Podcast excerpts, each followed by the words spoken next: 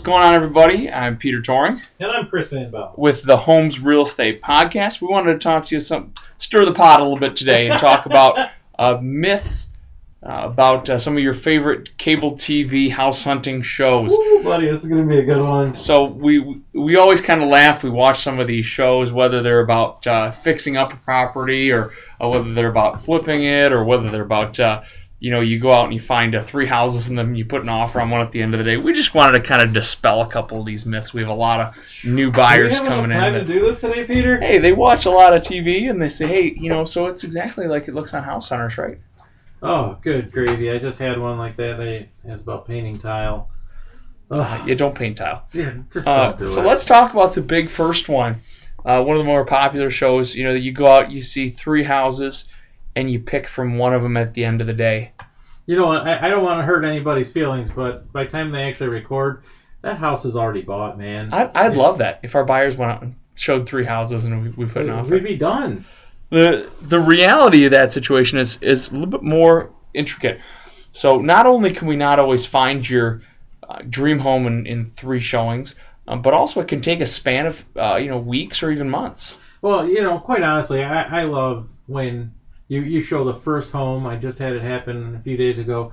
You show them one home and people are like, "This is my house. I Mhm. love this house. Let's write it up." It It's does great. happen. Mhm. It happens. Okay, and and that's another thing. Sometimes people are scared of is what if I get the first home I see? No, don't But- be afraid of that. no, if, it's your, no. if it's the first one you see and it's that's your house, go for it. Yeah, absolutely.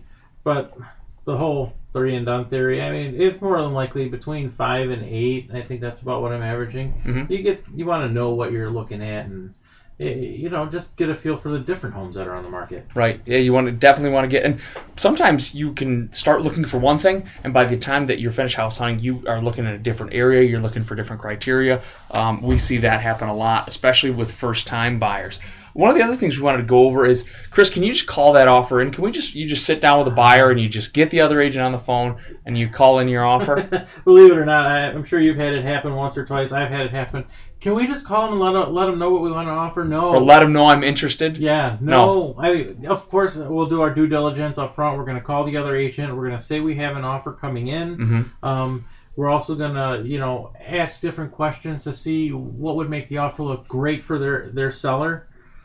But we can't just call like I've seen on some of the shows. Hey, I'm coming in all cash at two hundred thousand dollars, closing a week. Nope. We've got a real estate contract. There's a lot of paperwork that goes with it. And a lot of people don't realize that that's a legally binding contract that you're signing. Oh, absolutely. Yeah.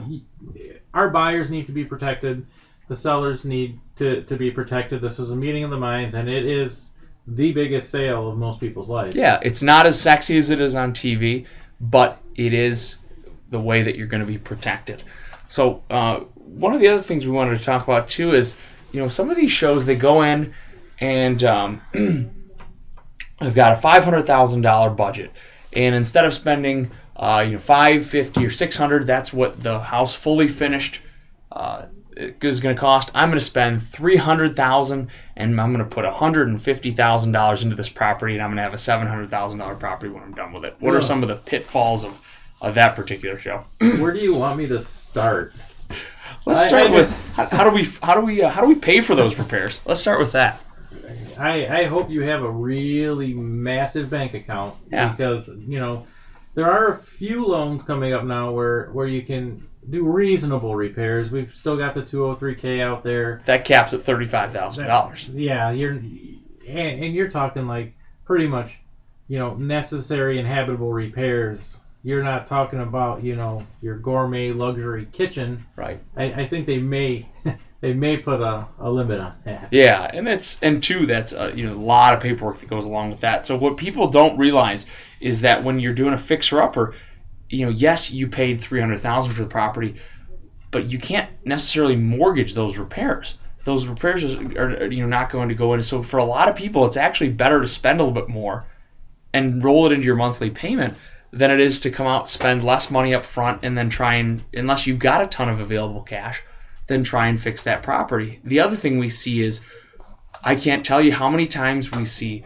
oh, i'm going to move the rooms around. I'm going to knock out this wall. I'm going to do that without realizing it's not always how it works. Oh goodness, yeah, absolutely. And and the funny thing is, I've never seen where somebody puts a hundred grand into a house and magically it's worth two hundred fifty thousand dollars more. I mean, that just that blows my mind. Most of the time, your your investment doesn't really match up to the value. Usually, it's actually in most cases a little bit less than what you put in. Yeah. Now, of course, there's you know there's there's of course uh, uh, exemptions to that. You know, there's a lot of houses if you do buy it. uh, What Chris is referring to a lot of times is if you buy a habitable house, maybe it just needs um, your it's not to your preference and you update it. A lot of times you're not getting those that money back. Now, if you buy it below market value, it needs updates. That's where you're going to get more you know more out of the house than you put in.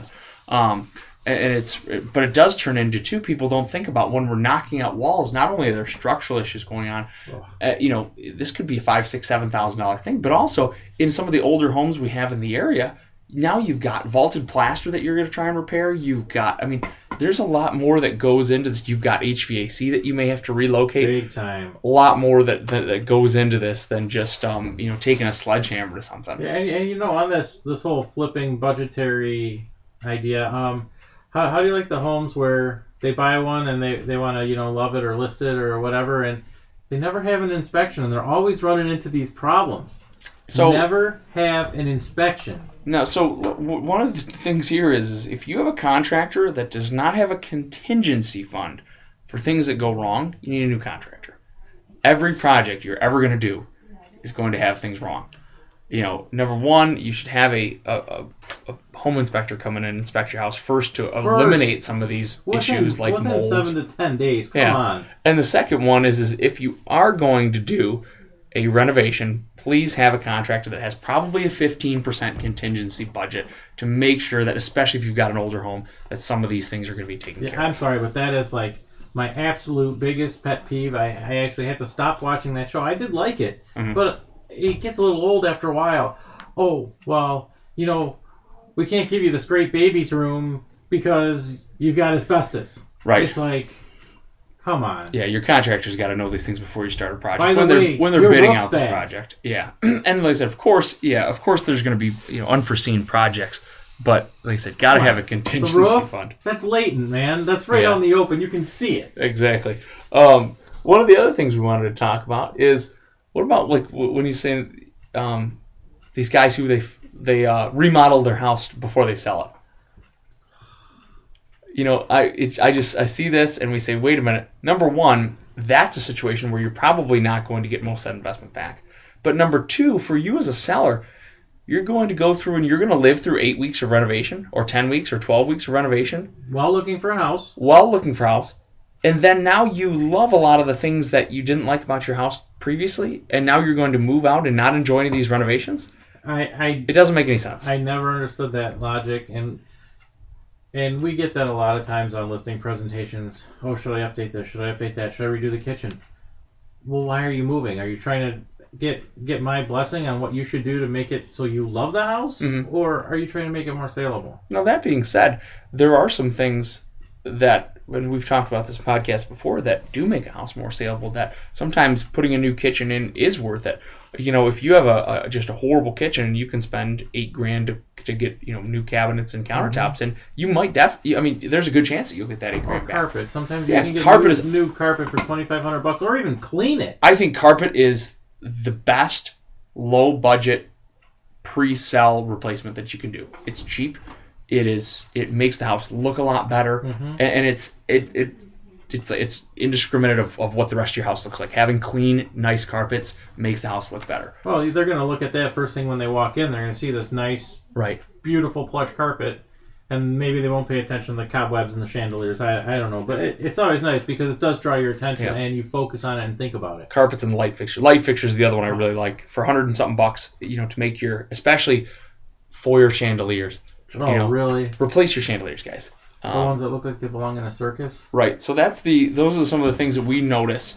Uh, you know, the biggest thing I think that my takeaway is from this is talk to somebody that knows what you know. Getting your real estate information from a TV show is like getting your medical information from WebMD and thinking that you're going to outdiagnose your, your doctor. you know, talk to an actual expert and let them guide you through before you go in and start knocking out walls. Talk to somebody that knows, and maybe that house, if you need to knock out three walls, maybe it isn't the right house for you. You know, maybe there's something else that fits your needs better. Uh, you know, and then same thing with the sale. Um, if you need to do, you know, if you think you need to do 10 renovations to get the price you want, maybe we need to look at a different price, or maybe we need to look at, you know, the rest of your situation. But uh, give Chris a call, give me a call. We'd love to talk to you. Like I said, don't be uh, don't be doing the WebMD. Come talk to the doctors. We'll make sure that you get actual expert real estate advice. And if you're considering any of these things, also we can hook you up with a contractor who can help you out. Um, you know, if you do want to do any of these renovations. Yeah, just take the shows for what they are. They are entertainment. Mhm. Um, some of them give you a few good tips, Mhm. but I mean, you're not going to buy a two million dollar house being a part-time pencil sharpener, and, and you know, Yeah, with a degree in and- underwater basket Yeah, weaving. exactly. You, you know, I, I mean, they're cute, they're funny. Just take them for what they are.